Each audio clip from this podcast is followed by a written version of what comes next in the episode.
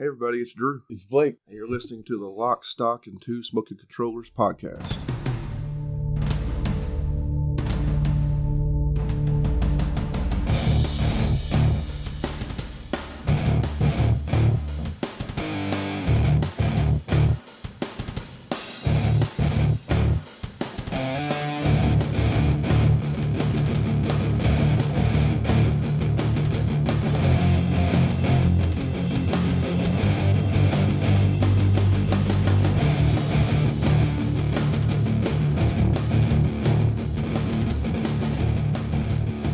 Everybody, welcome to episode 38 of the podcast. First and foremost, I'm going to go ahead and go through all of our social medias. You can find us on Facebook and Spotify by searching the, the full name of the podcast. When searching on Spotify, it will also bring up the playlist that Drew has been curating of all the songs uh, that we've shown or had on the uh, podcast thus far. Now, if you just type in the word two smoke controllers, you can find us on Reddit, Discord, and Twitch, I do believe. And with the number two smoking controllers, you can find us uh, on Instagram, and that's also the email. Yeah. And just recently, I do not have it down, uh, but we we did start a Twitter Yeah, well, I had to. I know in the, one of the original episodes, I said we ain't ever going to bother with the Twitter because the Twitter environment's usually so toxic. But we're hoping we can avoid the toxicity a little bit by literally just having just the fans of the podcast and we want to follow a couple of podcasts because I talked to Blake. Facebook has like basically no reach. Like every post I make on Facebook doesn't get to anybody for some reason. I mean, we assume because we don't pay them money, so they, they, they bury our posts. I'm sure. Uh, we're hoping Twitter's not exactly the same way because we do post about when we uh, record, when when the episode comes out. We've been trying to we've been trying to post when we get on Twitch so people can come watch or hang out, or even uh, well, the other night, last night, I, I, I don't want to date the podcast, but we wanted people to come try to play uh, Dead by Daylight with this, But these posts, I mean, we, we played all night, and then I went back to my, my posts, and the Facebook post was like seen by zero, and I was like, cool, thanks Facebook. because I know we have followers. Yeah, we have listeners, of course. So anyway, that's the idea. Hopefully, try to maybe use Twitter for good, not pure human evil. Um, I hope so. anyway, so that's all we got for the social media. I think Uh, we do have. We're doing two games and a band today. Uh, one game uh, we both played, but there was a drastic time uh, in between when one of us played and the other one played. So Blake's played one more recently than me, and then one I haven't played. I didn't play at all. So one was a GameFly game that was specifically for Blake, but it has an interesting connection to a previous episode. So we'll get to that shortly. We're going to start with the, the first game I just mentioned. I'll let Blake lead there with the normal stuff. The first game we're talking about is Mages of Mistralia.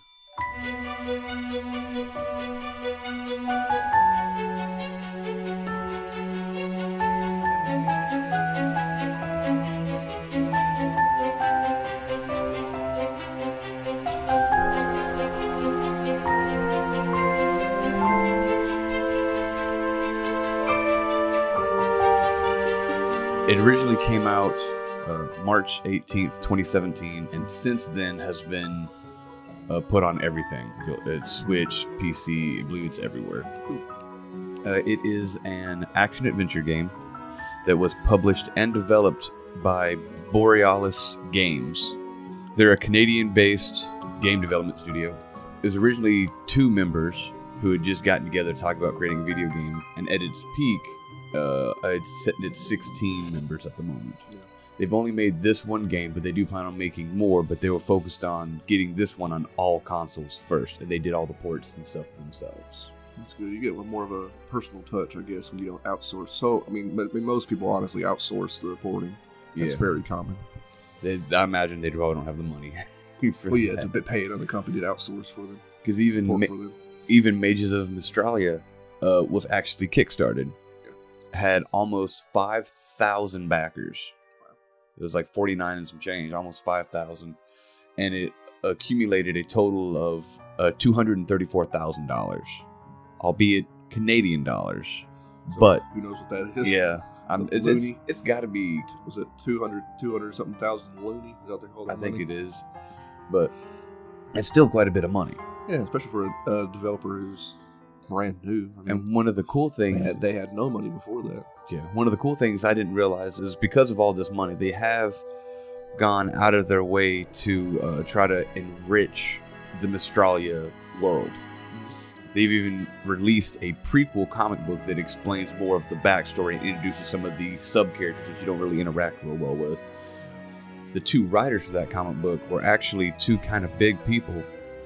A gentleman named uh, Brian Clevinger, and he has written Atomic Robo and 8 Bit Theater. I'm not, I'm not sure either of those. But the other guy, uh, Carey Pietsch, uh, Lumberjanes and Adventure Time. Oh, Adventure Time. Yeah, and so they've uh, written the comic. I didn't know it had a comic. It was okay. Th- th- see, they wrote the comic. The actual writer is actually kind of real cool too. The actual writer for Mages of Mistralia is a gentleman named Ed Greenwood. Uh, he is huge, more more than anything in the D and D realm, Oh, yeah. because he is responsible and the creator of Forgotten Realms. Cool. He is the creator of Forgotten Realms. make it bank.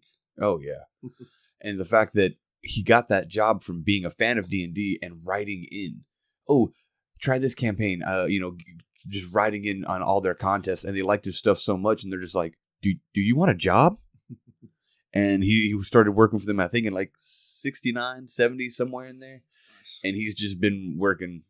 Yeah, ever dream- since. Dream job. There you go. hmm So I thought that was pretty cool. And one thing I literally didn't figure out till just now was uh the score. The orchestral score for this game was done by a gentleman named uh, Shota Nakama, Mhm. and he's the guy who did the music for Final Fantasy 15 and all the Kingdom Hearts. Yeah, How'd they get him? no clue, no clue at all. I mean, sometimes, I guess, sometimes you just ask, I guess. Yeah, People come do it. Uh, because I mean, the music don't. I mean, the songs that I that I well, I, I did find the soundtrack, and the songs that I picked out were uh were okay. I mean, pretty good stuff. Uh, one of their stretch goals was getting um the releasing the OST for it.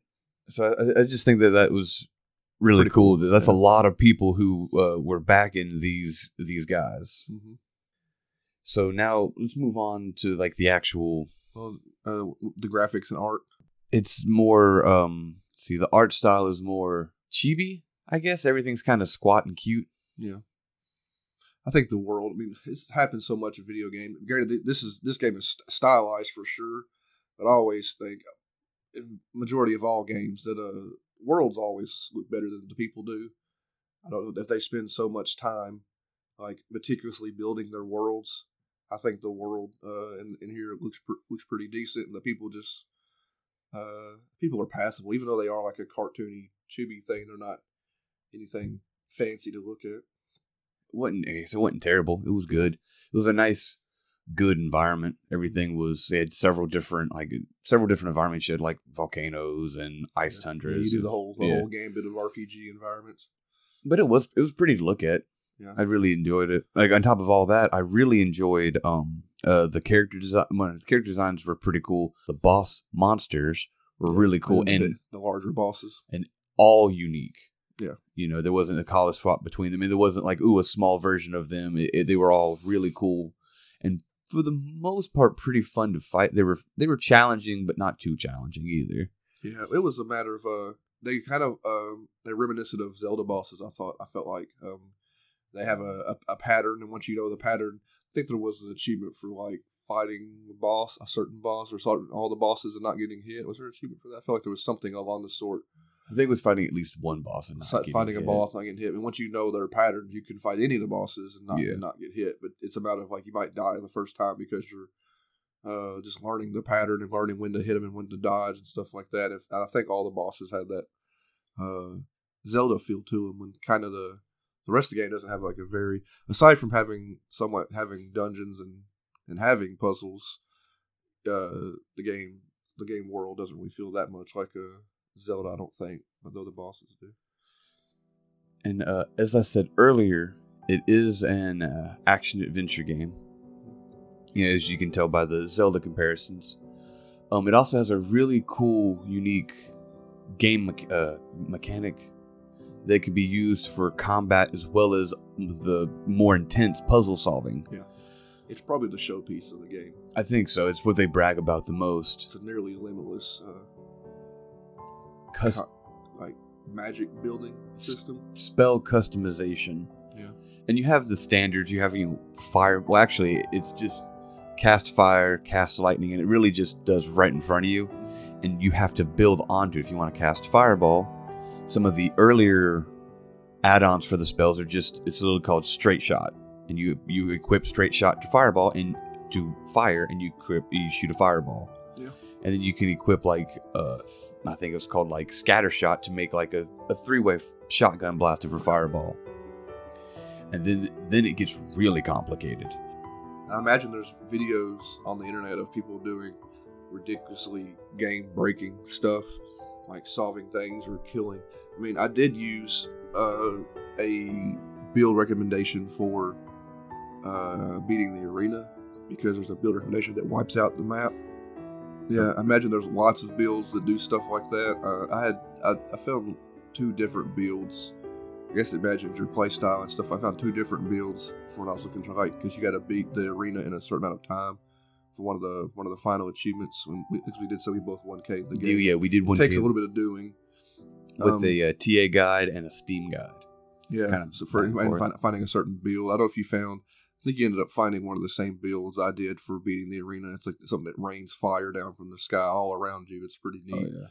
That's way better than just shooting a fireball forward. I mean, Oh, it's, I mean, Because uh, if I remember that spell correctly, because one of the crazy things is you build like two or three spells, and then you can link the spells together, Mhm. and it literally uses your entire MP bar in one one Yeah. smash. But your MP bar comes back pretty gradually, yeah, and then you get these items that let you fully heal your MP. And then I think one of the other add-ons you get is, which your physical attack is to drain MP back. So it we make, get different staves. Was it, oh, I know there's different staves. Was there different robes too? I think there's different robes. There were both. th- like three. The the the award for the arena was the ultimate robe, which Yeah, lets your don't MP regenerate on its own. I think I think it was rated on, on its own already, but it, like, I think it just increased like, the two hundred percent it or a, something. and, a, and a certain wand. Between a certain wand and a certain thing, where you you have like in, nearly infinite. I mean, MP just regenerated faster that you can cast it, unless you build the crazy all MP bar spells, But you could cast that spell, what it would do, it would wipe the whole map off for you, and, and then it would start spawning again in the arena, and your your the staff and whatever you had with equip would be re- refilling your MP back up, and you just cast the spell again. You're just like raining.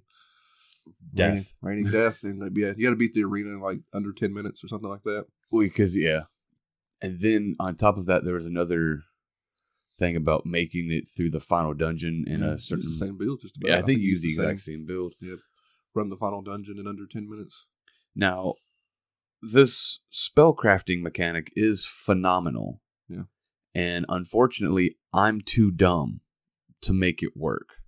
Like I had I had my standard stuff that I I literally didn't look for any help except for on some of the puzzles that were insane.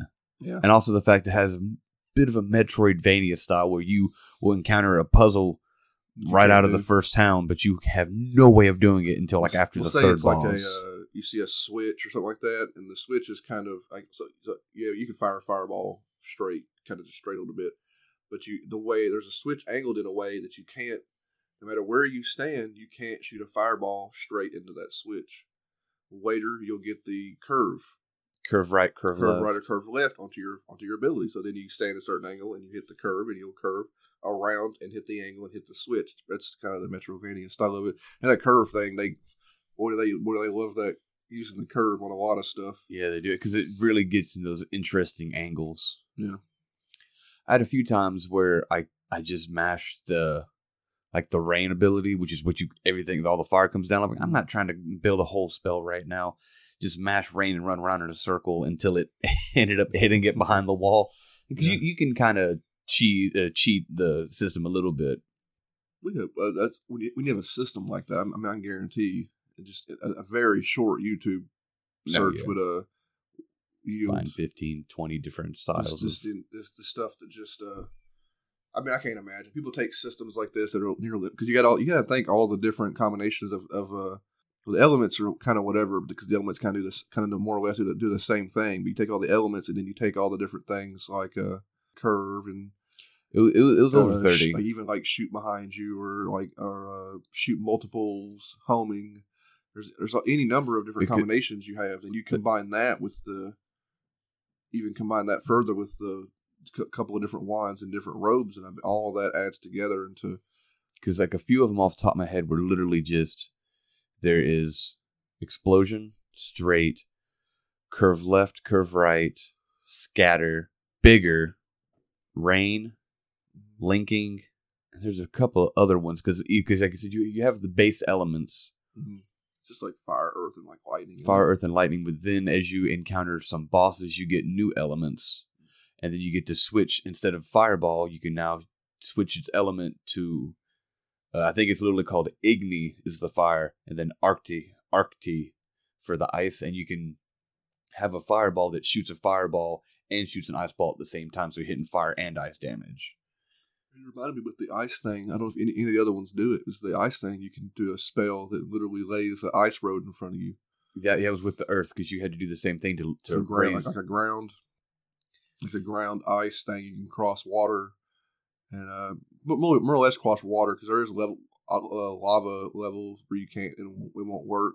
and then they were creating the tornadoes to spin those sails to Like, it was a The very- tornado spell. Yeah, like we're talking like it's like a, a hundred hour game but in reality it's only like a 10 or 15 hour game like Yeah, they pack a whole lot well, I mean, into a small adventure just the limitless possibilities of that system. yeah I forget, I forgot about the tornadoes. You build a tornado spell to spin the fans.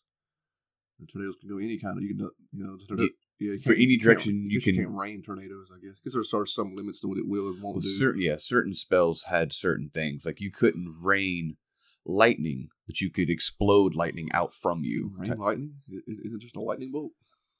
i think it was but it didn't it was a scatter plot instead of fireball would it all just shoot down in a circular area lightning would like you know boop boop boop boop boop all around Yeah, I remember specifically the build talking about using the fire. 'Cause I, I think it had like a wider, like when it hit, it hit and exploded. I feel like maybe the lightning just came straight down. because each of the element i think fire was the only one that had access to everything. Hmm. while the other ones were limited they had you know slightly less access to the full grid of spells because fireball was just easier to use for all the puzzles. And oh there was one that was um vanishing where you would throw it and there, oh, there was a huge wall in front of you and you would throw it and as it was going it would and appear on the other side of the wall. What? vanishing I don't think I ever used that. it was a it was actually i used it a couple times just because it looked cool Yeah. but vanishing yeah I used a lot of homing and explosion, basically, just to have stuff homing and then blow up and kill everything. Yeah, because I wasn't digging like you. I wasn't digging uh, too deep into the system. because i want to play other games that's al- really all there is to it in the back of your head, I guess, is getting to the. 'Cause Because I- just gave you to get to another game. I did enjoy it, and albeit the story itself wasn't mind blowing. Yeah, what was? Do you remember the, The whole gist of it? I know, I know. I remember the. Uh, wasn't it witches are not well regarded or something like that? Magic users in general, which Yeah, is so I think everyone was just called mages. Yeah, I remember your main character wasn't uh, well, received. Well, because the uh, they had like um, I guess you want to call it the opening act is you play as Zia. She's the main character, and then her powers. I think how the the mythos of the world is magic is awakened by celestial energies which come from the moon, and not everybody gets it. It's like one in two hundred people. It's a very small world Yeah. and your main character, her powers activate, and she ends up. I think she burns her house down with her family in it, and she is rescued by a a, a, a tutor who you know teaches her. It, the, the game then jumps like a couple of years, like two or two or five years somewhere in there, and you've finished your mage training, and you're supposed to go out in the world, and the the natural magics of the world was supposed to guide you to your spell book and then something happens you don't find your spell book you find a special I guess it would technically be your spell book, but it's a special spell book that can talk to you that no one else can hear. And when you ask your teacher about that, you're like, "That's magic's different for everyone," but I've never heard of their spell book speaking to them specifically. That's weird. Maybe you got some really hidden potential in you, or uh, Well, speaking of speaking, there is no speaking. there's subtle speaking. Like there's like three legitimate cutscenes or whatever in the game, and there's like No, no, ha ha ha ha. There's like you know, Yeah, it's no real- very no- minimal. No real voice No, acting not to speak really. of. And our, our continued complaint about games, even indie games such as such as this, just complete and total lack of voice acting. I don't know why your stretch goals will be getting a composer but not getting a couple of voice actors again, or just Like I said, use people around the office. what what what I say earlier, they had uh, 14 or 16 people in total. Yeah. I mean, and I'm assuming because they're uh, from Montreal, so they, some of them might be French Canadian. You have multiple languages you could use too. I mean, If they That's a lot of didn't have people. Time in development, I guess. That's no telling. Anyway, moving on. You continue, continue, continue with the story. oh, I don't want to do too much and, and spoil what was there. Mm-hmm. But after you get your book, then you go. Then your book instructs you. It's like if you want to get stronger, I can show you things that your master couldn't. Yeah. And then you go on like a. s- It's like I think I remember it being kind of like obvious that the book is not oh yeah, it's got a giant good. like yellow eye on it, and it Yeah, it's like- pulsates with like purple evil energy. yeah, like it's a little obvious the book is nefarious, yeah, but it doesn't mean it's not a. It's not fun. powerful. Oh, yeah. and she's she's young and wants to learn magic, so she's all all for it if I remember correctly. So I mean, I don't remember the the uh, motivations for the whole the whole stories. It really just kind of follow the book around. Well, I do because you're trying to. You discover that there is a, a lunar event coming, and that the lunar event bad or good? well, it's it's it's perfectly natural, except for uh, the the people in hiding, like the Mage Council, have discovered an evil mage, evil evil magic user who's going to harness the power and like not destroy the world, but become use it to as like a, th- a threatening event to make himself like god emperor of the mm. world or whatever type thing. Everybody wants to be God Emperor. Not nah, they just want all the power and other responsibility. Yeah. But I don't want to. Again, I don't want to spoil the story too much for people for what little bit there is there. But yeah. I mean, I think this game's more more about the exploring, the tons of puzzle solving. There's so many. I mean, everything's basically you're. There's, I mean, obviously there's combat. There's throwing magic at people, but the game, I feel like there's maybe almost as many, if not more, puzzles involved in the game than there is actual flat out combat. Yeah, uh, and it does do a lot of world building. Like you're finding out the reason the world hates mages and magic users is at one point in time, like a thousand years ago, I think it was, there was uh the Mad Mage King, who went crazy with like he absorbed. He was trying to make himself more powerful, like always, mm-hmm. but he was a good king. And then the same lunar event that happened, happening again, a thousand years time or whatever, was he absorbed the moon energies, the lunar energies, celestial energies to make himself more powerful, so that he could uh, essentially live forever. Got corrupted, didn't get to live forever, and started going mad and like So it backfired a little bit, yeah, and just then a little bit.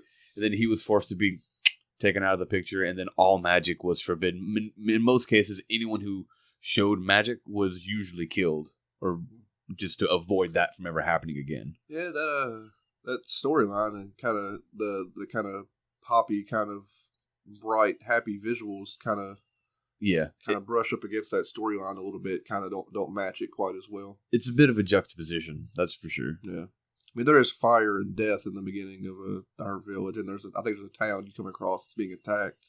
It's on fire and people are dying, but like there's a good majority of the game that's just kind of look at how bright and colorful everything is. now uh, that's as far uh, as much of the story as I really want to Yeah. get into. I really hope they make another game. Like I would love for them to reuse the system in another game or in the same world.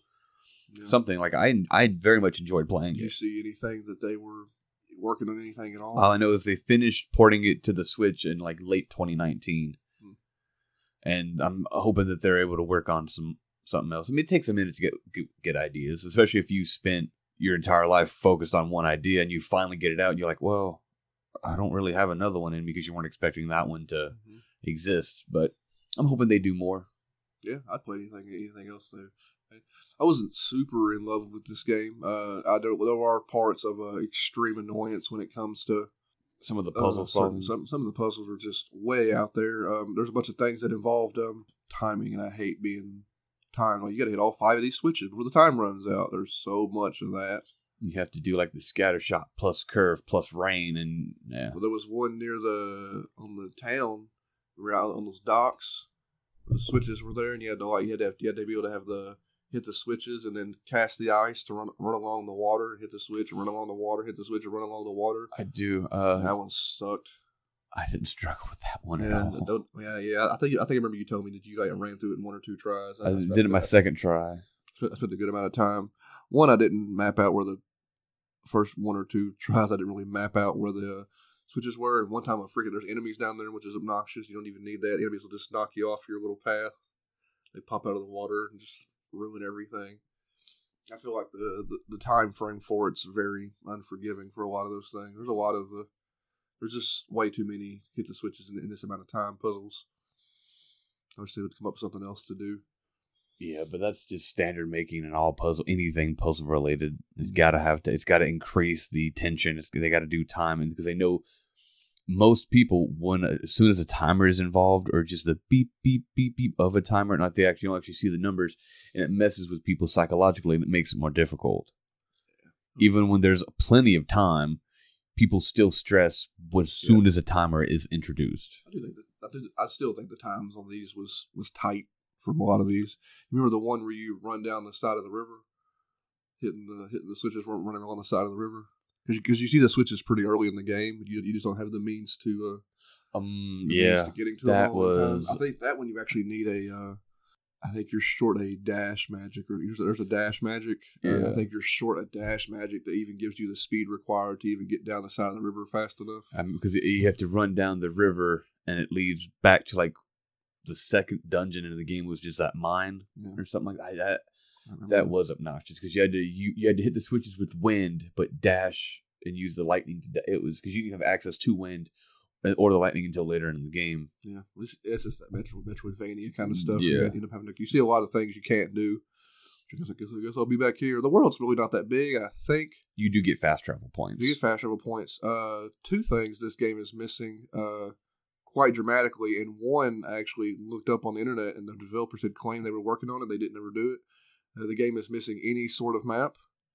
Uh, this game would be dramatically helped by a mini map of sorts or a map. Period. There's a map like the there's the warp, warping map and that's it. it just tells you that you're in that area, which is it's almost. I mean, you can kind of get the gist of where you need to warp to off that, but like a mini map would have made a world of difference. Every game needs a mini map. Yeah.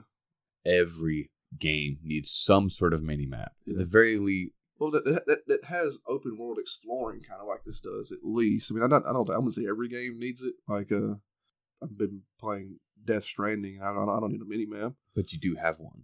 I have a big map. Yeah. not a mini map. Big maps or whatever. I mean, most games have big maps, but uh, this game just drastically needed a mini map.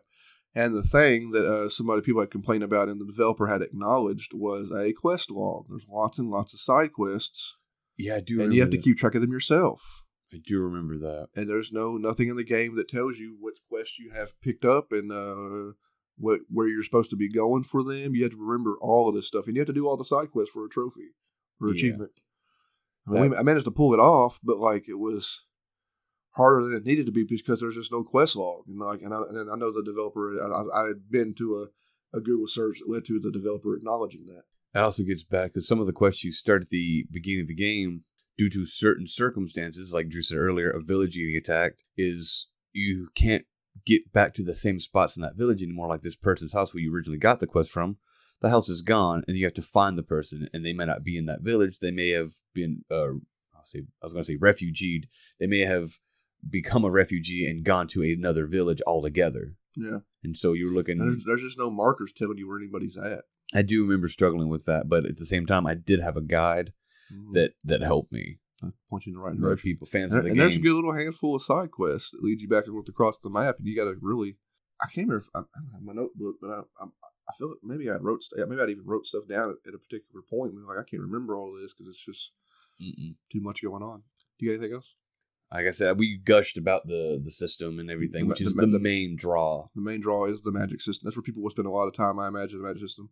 Uh, this is there's a big big uh time in between who played this. I played this in almost maybe almost a year ago. And mine was at least a little while ago. Yeah, You were it was last year sometime. This is actually something. This this is long before long before we did had Game Pass. It's something we actually bought. I don't remember what I paid for it. I can't remember anything how, how much I paid for anything. So I bought this, but I think it's again along the indie side of thing. It's worth anywhere between the I wouldn't be 50 disappointed. 15 15, 20 15 bucks. 15 20 dollar range, uh, given the, the amount of content you got and the time you can spend. I mean, I mean, the Magic system itself is worth uh, experiencing, if anything. Definitely. Yeah. Uh, so I'd rec- I'm recommending people try it out if they can find it. I I don't look at Xbox sales anymore because I don't buy Xbox games because of Game Pass. Uh, but I assure I assure you, I bought it on sale at some point, and it's on. If it's on every console, I'm sure it's on sale uh, pretty regularly. I think it, it, it might retail for fifteen or twenty, so I probably played a lot less than that anyway. Probably 10 or 5. Yeah, there's no telling. Uh, you got anything else for it? Uh, please go play it, everybody. It's really good. And tell us if you play it. We let people tell us if they play play play some of these games. It'd be wonderful. Um, the la- the next game, no, no, the last game. I we went, we went two games. Uh, a game that I didn't play at all. Uh, this is a game that I um, specifically put on GameFly for Blake. I was misled a little bit, not because of the game, just because I assume it's a, a game. It's a, a game based on an anime, and majority of games based on animes turn out to be Muso games. If you don't know what a Muso is, Dynasty Warriors. Muso is, is what Dynasty Warriors is. So majority of anime games end up being Muso games or just uh, 3D fighters. So I was quick to assume this this uh, this would be a Muso. This is uh, Fist of the North Star, Lost Paradise.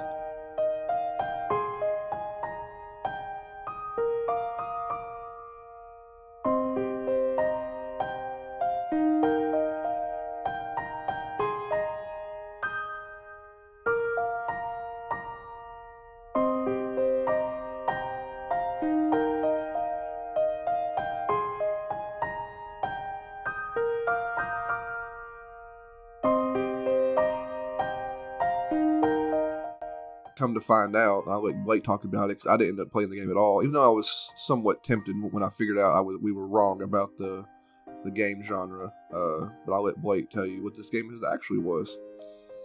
Fist of the North Star Lost Paradise um, was originally released uh, October 2nd, 2018. Its developer is uh, one we brought up fairly recently is uh, Ryuga Gotoku, Mm-hmm. which is the people responsible for the Yakuza series. To our extreme surprise, Very much so. Because I realized it immediately. Because I turned it on, like, like Drew said, I would be expecting, I was expecting a, a Musou game. Just crazy, hundreds of enemies, me punching my way through the hordes. And then as soon as it started, I'm talking like the the mini map that the game has had the, did the exact same tracking, these bright pink star uh, little symbols and the the radar, the pinging, and then like as I was fighting, uh, heat actions were popping up, and I was I yelled for Drew immediately. He was upstairs or in the other room. And I was like, dude, this is. I was like, this is Yakuza. He's like, what are you talking about? And then I, I paused the game and I quickly did like a huge uh, well, the whole the whole pause menu is from like Yakuza Yeah. Zero. Because it had abilities, auction, objectives. It was like it looked just like I mean they they just used the same menu. It was a- Yakuza game. huge surprise. Only for me to find out. I don't want to go through the whole preamble of the Ryu Gakutokus, but they they've made the Yakuza series. Yeah, we, we covered that in our Yakuza episode. Exactly, as well as a few other ones like Binary Domain and Super Monkey Ball. Yeah, been so there. been there, y'all know about it. But I thought it was really Which cool. weird because when you mentioned him in the Yakuza episode, did you mention this game? I didn't. I didn't mention this game specifically because I knew we were going to do it soon, and I thought it would be a cool surprise. You left it out, so you, so you did. So you did know. Well, you'd already played it. I'd already played this. You'd already played that when we did the Yakuza episode. Timing of things is It's weird. complicated. So, so you did know you'd already played it when we did the Yakuza episode, so you did know, but you left it out to, for a surprise later. Yes. Ooh, behind the scenes. Bounce, wow, bounce, bow, bow. Now, uh, besides just the developer, okay, besides just the developer, like you said earlier, it is based off uh, a huge franchise, Fist of the North Star, which has a fairly long anime, or it has a fairly long manga. It ran 245 issues Mhm. from 1983 to 1988. Yeah, I never. I'm familiar. Everybody, most people, anime people, are familiar with Fist of the North Star. Like I am familiar with it, but I've never read it or watched it. Yeah. It's ultra violent. It's 80s, ultra violent. Anytime the main character, Kenshiro, punches somebody, they explode. Hmm. But it was also uh, one cool side note is when when the uh, manga originally came out at that point in time the first two mad max movies had come out as well and you can see heavy heavy influence on the the the style of world and the costumes that some of the characters wear Yeah. now Clearly influenced. For let's see for like the gr- graphic art style it's because it's an anime game they used a what is it like a cel shading technique i guess You, you could tell they were going. When I look, I didn't play, but I, I looked at play, but you could tell they were going for it. It looked kind of looked like it was drawn, but it wasn't extremely stylized. I don't think. Like it didn't look like a Yakuza game graphically. It looked like it they looked like tried something else. Like it kind of looked like a cart anime or a cartoon. that was the whole like, point Yeah. Because at the time kind of like behind the scenes stuff for them at the time they were working on the dragon engine to for yakuza 6 and they chose not to use the dragon engine. They chose to reveal it with yakuza 6 like they should and they used an older engine for this. And it, it, it was like an anime game. It's really all this it's really you can tell that it's anime. It's got the hard dark outlines for all the characters. Mhm. and if you don't know anything about fist of the north star It's a, If you- fight, it's a fighting anime, ain't it? Like, like- Yeah. like all fighting animes. I mean, But I was saying because I'm talking about like the character uh, design and stuff. Is if your character doesn't have a name, you just look like a normal human being. If your character has a name, like Kenshiro or one of the main villains, you are a manly man. You are seven foot tall. Your shoulders are wider than any double door frame.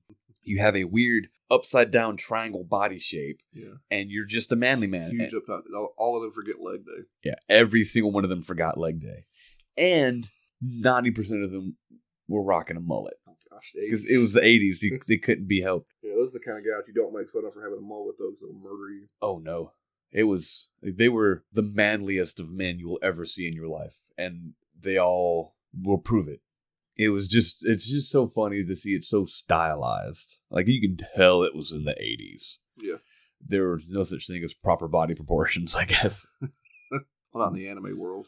But uh all in all, I did enjoy it. It was You always say that at the beginning of explaining a game. Well, because anything bad I say, I want. I want to preamble. Like I did enjoy the game.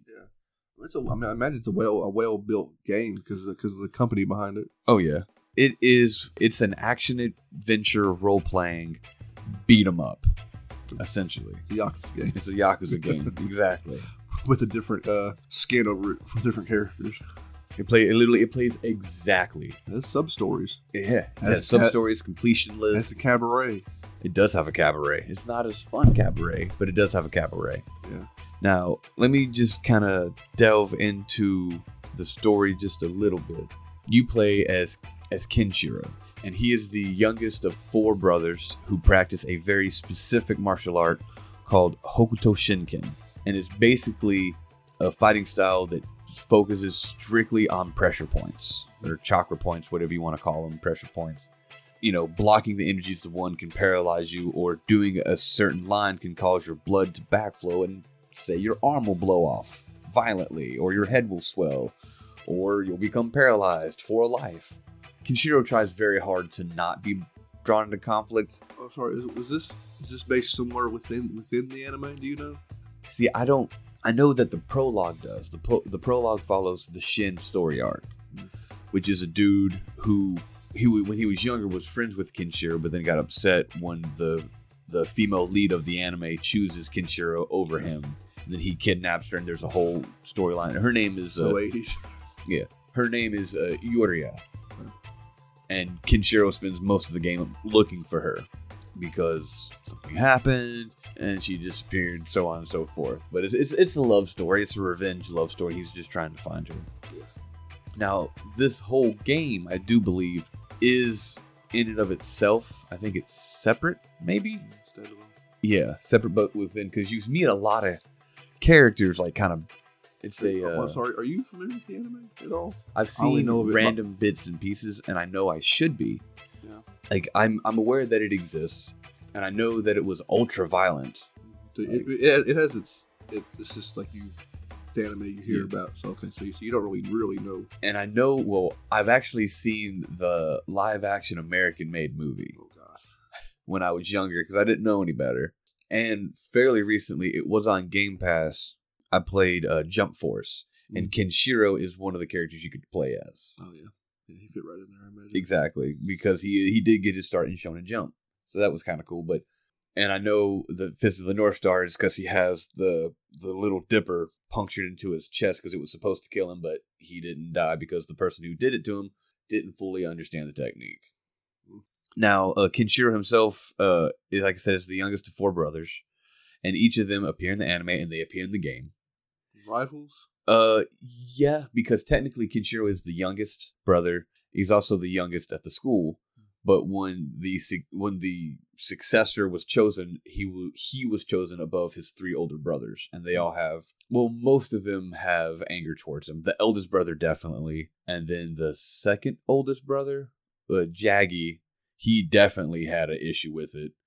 And then the youngest, the the second one is a dude named Toki, and he was like, "I understand."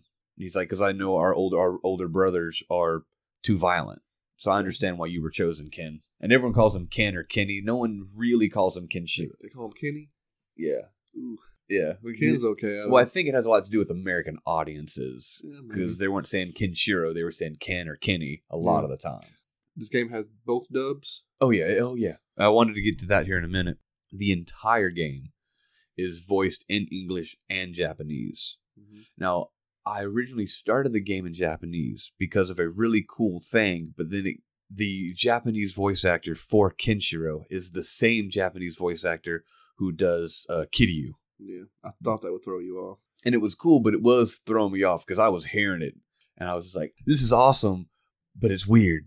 So I ended up switching it to English to give it a go. Was he his anime voice actor? I didn't really look into forgot- that. I don't didn't- think even, so. I didn't even think to ask you that when you were playing. If you, if if, do, if, you, if Kiryu's voice actor was his actual Japanese anime voice actor, that'd be interesting. No, but I do know the uh, the English voice actor who played him is a gentleman named uh, Robbie Daymond. He's the English voice actor for Kenshiro, and his big claim, like, like his actual. his actual voice Okay. actor. Uh, I think he, I don't think he was the original one from the '80s, Hmm. but he has a couple of big claim to fames. Uh, his, I'm gonna give you his top three big ones, just so we'll kind of go over it real quick. Is he's uh, and more recent, most recently he was uh, in Persona Five. He's Goro Akechi, Hmm, Okay. so that's a pretty big one. Yeah. And number two is in uh, Final Fantasy 15. Oddly enough, I didn't realize this was a connection, but he's the voice of Prompto. Yeah, Prompto and Akechi's the same guy. Yeah, it's same as Kenshiro. That, that's some that's some range. I'll give it give him that. And now his biggest claim to fame, and he's done that. He's been the entire English guy from like the, literally, the, I think 2000 to now, because they've done a, a reiteration of the anime. He's the voice of Tuxedo Mask. He is the voice of Tuxedo Mask wow. from That the is- Sailor Moon fame. crazy. What a range there. Yeah. I would never place any of them in the same category. Yeah. And like he has a plethora of others. More recently, kind of a cool side note is uh, Marvel's Legendary Avengers or something in 2020. Um, he's the voice of Peter Parker Spider Man, and there's a whole other, a whole He's bunch of others. He's all across. Sometimes there's voice actors like you know that you could hear him across multiple anime. Like even Troy, like you when you hear Troy Baker, you know you've always hearing Troy Baker. He has some range, but you know when you hear Troy Baker, if you hear uh Crispin Freeman or uh oh Stephen Blum Stephen Blum, like you know you, you always hear them. and Johnny Yong Bosch. Johnny Yong Bosch, of course. You hear them all, but this guy, one, I didn't know his freaking name, and two, he's scattered across multiple projects of characters who sound nothing alike. and I, I And was people, most people would say, and I agree that, that that's the sign of a phenomenal voice actor. And just now by accident, I was scrolling up just to try to clear the page of his voice acting. Um, Shining Force Resonance. Mm-hmm. He was the he was Zest, Wow. the crazy guy who's obsessed with power. He was Yeah. Zest So we, we covered that game a while back. a long time ago. That was a game we tried to give away and nobody wanted. yeah, apparently, Or, well, no, I said it in the podcast. Could say maybe Facebook blocked out that giveaway. Who knows? there's a possibility because it sees us as a business and we're not paying them, so they're like, Mm-mm, "You ain't getting that." Blah blah blah Anyway. blah blah blah. But he is, like I said, he's a mass. He has a massive roster. It's like 66 TV shows, 22 movies, and like 40 games. He's all over the place. wow, that's and- impressive. another kind of more recent big one is I don't I haven't watched it, but I know of the character. Is in uh, Boruto Next Generation. Mm. He's the voice of Mi- uh, Mitsuki, which Mm. is um, Orochimaru's genetic clone son, who's also the Dragon Sage. It's weird. Sure. Yeah, I tried. I, we, I gave I gave uh, Naru- Naruto a fair swing. I was just about a hundred episodes. I was not understanding why it was so popular, so I, I had to drop it. Let's get back to Fist of the North Star: Lost Paradise. Now, like I said, it's it, it's exactly like Yakuza. Only problem is it was You run around the same town the whole time. you run around the same town, but it was like you were spoon fed very heavy handedly. What I mean by is that is because the game has a bunch of mini games, just like Yakuza. But uh, most of the time, every single mini game that you played, you were forced to do it at least once as part of the story, which I felt kind of. I wanted to explore. It was forced upon you, and some of the mini games weren't really fun. They had cool aesthetic, but they weren't great like uh, un- well, unlike Yakuza 2, this was kind of cool, but I didn't care for it. Was there you get to explore outside your main hub city, and you get access to the entire waste. And you have a, a sand buggy that, as you go through, you can. One of the mini games is putting it in races, and the other one is riding around the dunes and getting into like these huge epic fights with driving around gang members. And as you drive around and you fight, you get upgrade parts to upgrade your buggy to make it better to win the races. I didn't much care for any of that. I hated being on the open world. Yeah, the game. I think the game doesn't make you do a whole lot of that. No, no, no. You, you, for, like said, you're forced to do everything once, and that's yeah, it. You have to win a race. You have to win one combat. You, Yeah, You go back to town and know how to. I do. Have, you do have to explore out and about quite a bit for the main story, but once you get there, there's a 90% chance that there is a uh, fast travel gas station nearby that you don't have to drive all the way out there again. So they did do that right. You need that nonsense.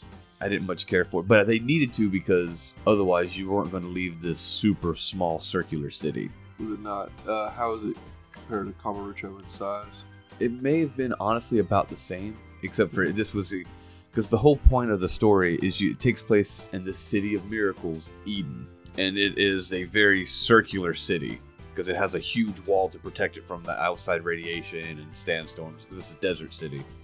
And so everything in it is very circular. So it's basically it's not as fun as going around exploring Sotenbori or, or Kamurocho, but it was good. Like I said, eventually you would you I knew where I was going. Like they they did it simplistically enough that I knew that just looking at my mini map, I was like, if I, I go left here, I'll end up at the weapon shop. I go right here. and If I go straight on to the Coliseum or the High Priestess's main castle and stuff like that. And there is a plethora of characters, both like I said before, both new and old. Some ones that were specifically invented for this game, I do believe, was the High Priestess Kisana, and then her second in command, the Captain of the Guard, is a Jagray, not to be confused with Jaggy, two very different people. And then the mistress of the arena, and she also runs the cabaret club, is uh, Lyra. I think they were specifically made for the game. And then you get a whole bunch of other people from the anime and the manga, including some of his little Probably a lot of fan service. yeah, some of his compatriots, which is a, a young man and young woman named Bat and Ren. Hmm. And they're both people that he helped in the anime, and they chose to come with him and help him on his adventures. So that was pretty cool. Talk about the mini games. We have the Coliseum, which is, you know, it is what it is. And then there is a clinic, but it's like a it combined the the break dancing and the karaoke from Yakuza to the point like the whole point is he's supposed to be doing pressure point. It's called Dr. Ken. He does the pressure points on people to make people feel better. But as you're doing it, that's how that everything starts. I did it like once or twice to experience it. And as you're doing it, the battle theme for the, main theme for the game kind of kicks in, and then you have to hit according to the song. Make sure you hit the song beats, and then do the QTE events that are happening. And you're punk pressure point killing all the people who are attacking you while you're trying to heal people inside this hospital. it was too much. It was it was funny. It was cool, but it was too much. I wasn't gonna do it a whole whole lot. Yeah.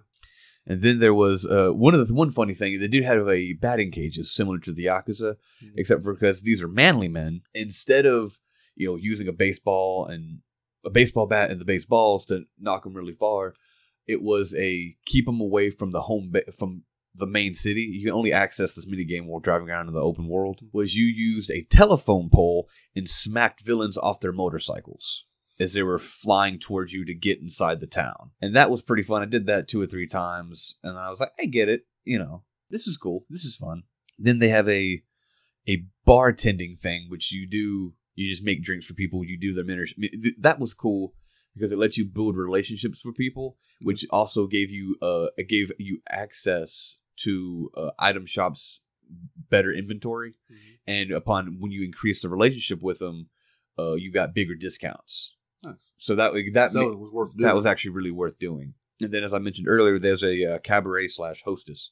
Yeah. So you said uh, we, this one you talked about with me before that it's, it's the same but different. It's the same but different. Is unlike in Yakuza. Well, most importantly, the song is missing, yes, that uh, wondrous, wonderful song is missing. uh, which we come to find out when we played it on the other episode. The the song we love so much is called "As You Like." is about the poppiest thing you'll ever hear on this podcast. But you don't understand unless you're playing the get playing those games and hearing that song how how well it all fits in the moment. But as the song "As You Like" is of course missing from this game. And it's what I mean is complicated. Is unlike in Yakuza, you don't get to customize your girls. You're given your girls, and instead of being platinum, they're just ranked S through D. Mm-hmm. standard style. Yep. But it had all the same ones. Cool, sexy, smart. But I think smart was one, but yeah, but I think, I think sexy. smart was it was beauty, cute, sexy, and smart or talkative, talky, something like that. I can't remember them all. It had all it had all the same mechanics there, and I had all the girls. The only thing it did differently is for the first time ever is I could assign two girls to one customer. And that overcomplicated it a little bit because I would sometimes lose my cursor while going everything going on. And there was a couple of quality of life things that they took away. Like there's a tiny time freeze mechanic when you're picking a girl in Yakuza. This took away the time freeze mechanic, so my time was constantly going, and it made it harder to concentrate. Like I said earlier, anytime you put a timer above someone's head, Mhm. it just stresses people out. Me specifically, I, I hate having a timer over my head. Then it also because I couldn't customize my girls, I had to be I had to shuffle my deck more often to get and read the actual description of each mission specifically. Yeah, it sounds like they took the fun out of it. It wasn't it wasn't as fun, but because now it does a the levels were differently because in Yakuza I think they maxed out like level thirty. I think it was different each game. Yeah, but in this one, your girls goes from one to ninety nine, and it treats it more like a pseudo combat, where you can literally give a one of the customers a girl that he despises to the point he's like, "Oh God, you're ugly. Can I get another one?" They will literally say that. Mhm. But if she's like level fifty or sixty or whatever, you know, before he has a chance to argue too much, she's already damaged his wallet enough and that he leaves without me getting a bad rating because Mm. because he, he was his life bar was satisfied fast faster than he could be mad and it, it wasn't as fun as normal yakuza i'll say that much it was okay and i did get far in it but then my thing is i'm not i don't have any sort of nostalgia or attachment to the source material of fist of the north star if i did i may have really wanted to drown myself in everything but all i could feel like is like i would rather be playing a yakuza right now this is cool this is great but i would much rather be playing a yakuza game Mhm. and especially knowing now that we recently got three, four, and five remasters on Game Pass. I was like, I re- really just rather be playing a Yakuza. And not to let it take away from the game by any means. It is a fun game. It is a cool game that you can plow through fairly quickly. Yeah, you did. You did beat this game. No platinum, though, right? No, I didn't platinum. I could have, but that was going to be like 120 hours, and I was already sitting at like the 50, 60 hour mark. That's a lot. I don't really have a whole whole lot I want to talk about, like other than just the general story. As like post-apocalyptic world, it takes place after the Shin arc. You said you encounter just about everybody who appeared in the anime, even some people who technically died in the anime. I think, and I know that they brought them back just for again for fan service, which is pretty cool. Across the board, I did find some cool, interesting facts when I was doing research on it. Is it got a uh, above average scores across all the gaming things, which That, that that just speaks to the developer. exactly like people knew what they were getting into, and it, everyone seemed to really, really enjoy it. I'm assuming more so in Japan than in America, but it went over really well. In its first week, it sold uh, like 125,000 copies, which I think is pretty good. And one random side note is the when it finally came out, it was the first game to topple Monster Hunter World. Hmm. After Monster Hunter World had been the best-selling game for seven weeks in a row in Japan. Monster Hunter World's like one of Capcom's biggest successes. Oh, definitely. I didn't mean to go on that little tangent when I said I was going to talk about the story. Sorry about that. Like I said earlier, post-apocalyptic world, Yuria was presumed dead, but then he uh Kenshiro finds out that she was kidnapped when he when she when he thought she was dead.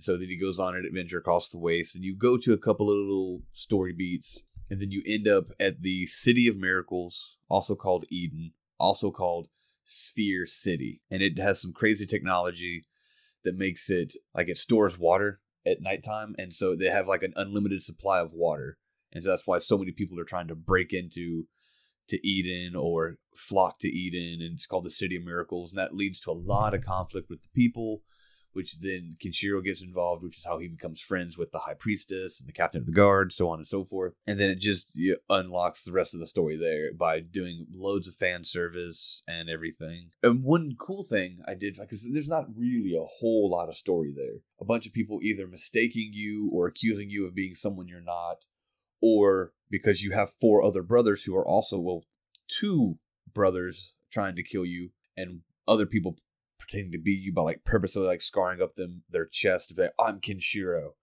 Kind of like how people were pretending to be the dragon of Dojima to get free stuff. So I thought that was actually really cool. Now, one cool thing just to prove that it's just kind of cool is uh, there's a DLC pack. It costs like five dollars, and it's a, and you can actually get the Kiryu skin where you wear Kiryu's standard. Wait, actually, it's, it's not even that. It's full blown head to toe. It's Kiryu. Yeah. And so I, I didn't because it doesn't do anything. It was just five dollars for that. I thought about doing it, but I didn't. I should have just to show support, but it seems kind of like a five dollars seems like a, if it two dollars I would have did it. Five dollars, I'm a bit frugal when it comes to five dollars. Especially just for a, a skin that really doesn't have any have any real meaning to it. No, and and well, it'd be, it'd be cool if I was playing in Japanese because then it would really be playing Kiryu. See, besides that, I don't really have a whole whole lot else to talk about. Uh, like I said earlier, uh, I enjoyed it very much so, but I wish I knew more of the franchise. I probably would have enjoyed it more. That's really all there is to it. I didn't I didn't play the game. I was somewhat like I said earlier. I think I was somewhat tempted because of the developer and stuff like that. I told Blake to like play it a little bit and let me know if it really if it's worth getting into just as a as a Yakuza fan is is it worth playing? I think he eventually kind of kind of told me it's just uh it is not quite not the same enough. It's not and it, there's something about something about it. He figured I would be wasting my time, and I knew that uh the other Yakuza's were coming to Game Pass, so I, I didn't want to have. Now you have that on your plate. I, I mean, I'm itching to play another Yakuza, so I don't know if that if that set you on a path to want to play more Yakuza, if it just wanted or like made you maybe like, ugh, I don't, I don't now I don't know if I'm ready for another Yakuza game. I'm definitely ready for, for more than anything, Kiryu's story. Yeah. But If yeah, the game did anything for you, it's at least that. So it was like I definitely want to play more Yakuza. okay, that's good. I'm glad it didn't like burn burn you out for it. No. Uh, you got anything else? This is, a, this is a GameFly game. We didn't buy it. Uh, and I have no idea about sales. Uh, Actually, I think it is a. You say that earlier? It's a PS4 exclusive. It's a PS4 exclusive. I don't think I said it earlier, but it is in fact a PS4 exclusive. Yes. okay. You ready to move on? To Yeah, the final thing I'm going to do here is uh, a band, of course. Uh, a few weeks back, who knows the time frame for when you listen to this or anything else, but uh, if you follow us, you know our cousin Daniel does a YouTube uh, show, the Retro Crash and Burn. He uh, plays retro games and talks about life, and then and he and throughout he plays music. uh, he did a while back, uh, Demon Hunter, and I was thinking while I was listening to that, I was like, "Dang, I haven't done Demon Hunter on our podcast." It's a band we listen to. Uh, we've been we've listened to them for Years. forever. Probably not probably not since the beginning of the band. I think I think Daniel may have been there from the start of the band when they were around. Listened to him all these years. Uh, but he played that played that song there, and I was like, "Oh, cool! I guess I should dip in there too." Uh, he surprisingly didn't play one of their more famous songs, uh, "Not I." I was kind of surprised by that, but that's uh, that's like the go-to Demon Hunter song. So I think I'm I'm not going to play that either. I am going to play um I would say somewhat newer, but gosh, they have so many out so many albums now. So just just looking, they have up, up to ten albums, including recently in 2019 a dou- double album. And I was going to play something from the double album, but honestly, I wasn't really digging them too much. Me and Blake could listen to the double album. It's War and Peace. Uh, the songs weren't really doing anything for me. I know sometimes uh, albums have to grow on you, and you got to give them more time and really let them sink in. But uh, that just wasn't wasn't working for me. So I picked a ran a song that just always jumps out in my head, and I'm not even sure if it's really the best rep- representation of Demon Hunter.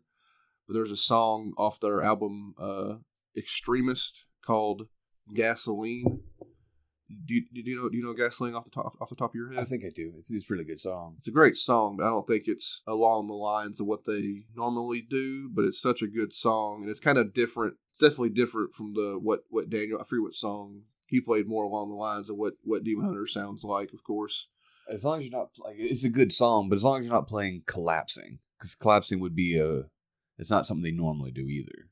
collapsing was almost their radio kind of thing, a little bit, a little bit like that. Yeah. So I may not be playing the best representation of the band, but it is a song that uh, really really stuck with me for the longest time now. And that the whole album, Extreme Extremist album, has a lot of uh, great stuff on there. I mean, just looking at I'm looking at the track listing right now. Artificial Light, uh, Death. I mean, the album starts with a song called Death, and Death is a pretty pretty dang good song. I will I will fail you, which they've uh, been. I think they've re-released that on a on a on a on like a re-releases album, like a, some acoustic version. I will fail you. It, I guess it plays well acoustically. I don't know. I'm not a acoustic person. Uh, and Gasoline's on here, of course. Cross to Bear, you might know. Some of these songs, I say the name of and I'm like, oh, I can hear it in my head. Oh yeah. Uh, Cross to Bear is one of those. It's a short list of bands that um uh we would go with Daniel to see. Like we, we would travel somewhere, he would travel here. Like I think we went to where he lives. Uh, I think we there for for more for Breaking Benjamin and some other stuff.